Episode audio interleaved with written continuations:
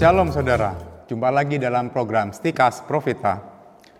Bagi Anda yang senang nonton film, tahun 2019 kemarin ada sebuah film yang cukup menjadi bahan pembicaraan yang hangat di antara umat beriman. Judulnya adalah The Two Popes. Film ini adalah sebuah film drama yang bercerita tentang Paus Emeritus Benedictus ke-16 dan Paus Fransiskus ketika ia masih menjadi kardinal. Film ini menampilkan sisi kehidupan yang lain dari seorang paus. Sisi humornya, sisi pribadinya, dan bukan sisi kekakuannya sebagai seorang pemimpin gereja atau sebagai seorang petinggi gereja.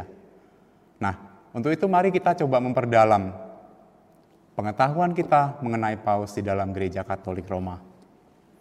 Paus adalah pemimpin tertinggi gereja Katolik Roma. Beliau berkedudukan di Roma. Beliau adalah uskup kota Roma dan sekaligus pemimpin negara Vatikan. Negara Vatikan ini adalah negara yang paling kecil di seluruh dunia.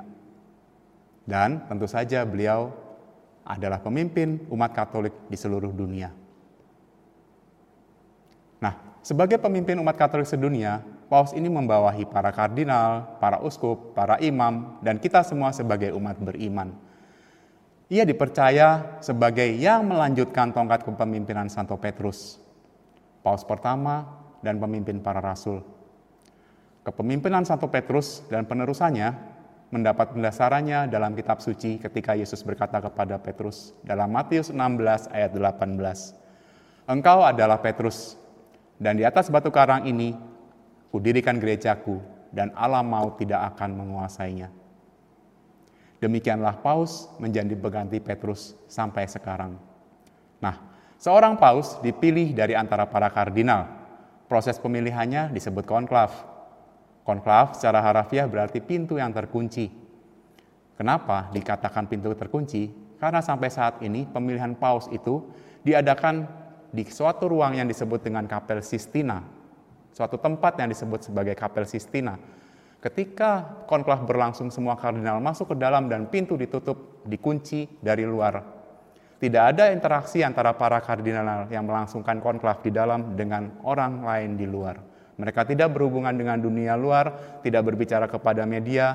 Benar-benar mereka terputus dari dunia luar dalam ruangan yang terkunci.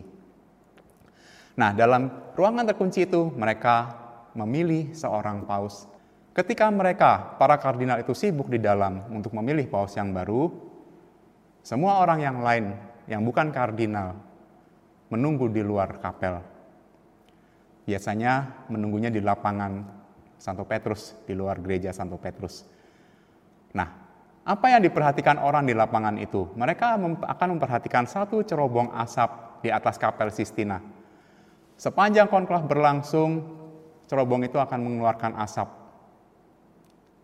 Asap hitam tandanya paus belum terpilih. Jadi biasa orang akan lihat cerobong asap itu. Kalau cerobong asap itu masih mengeluarkan asap hitam, ya artinya paus belum terpilih. Tapi begitu muncul asap putih, itu artinya paus sudah terpilih dan orang akan bergembira menyambut hal itu.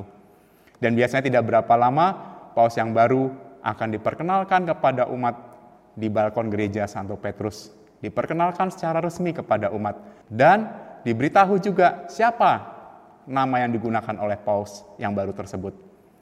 Mereka yang mendampinginya, yang mengumumkannya akan mengatakan Habemus Papam, yang artinya kita memiliki paus.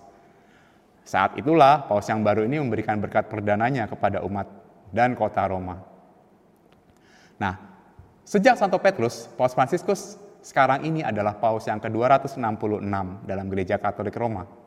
Itu menjadi tradisi kepemimpinan yang sangat panjang dari mulai tahta Santo Petrus sampai sekarang. Salam Profita.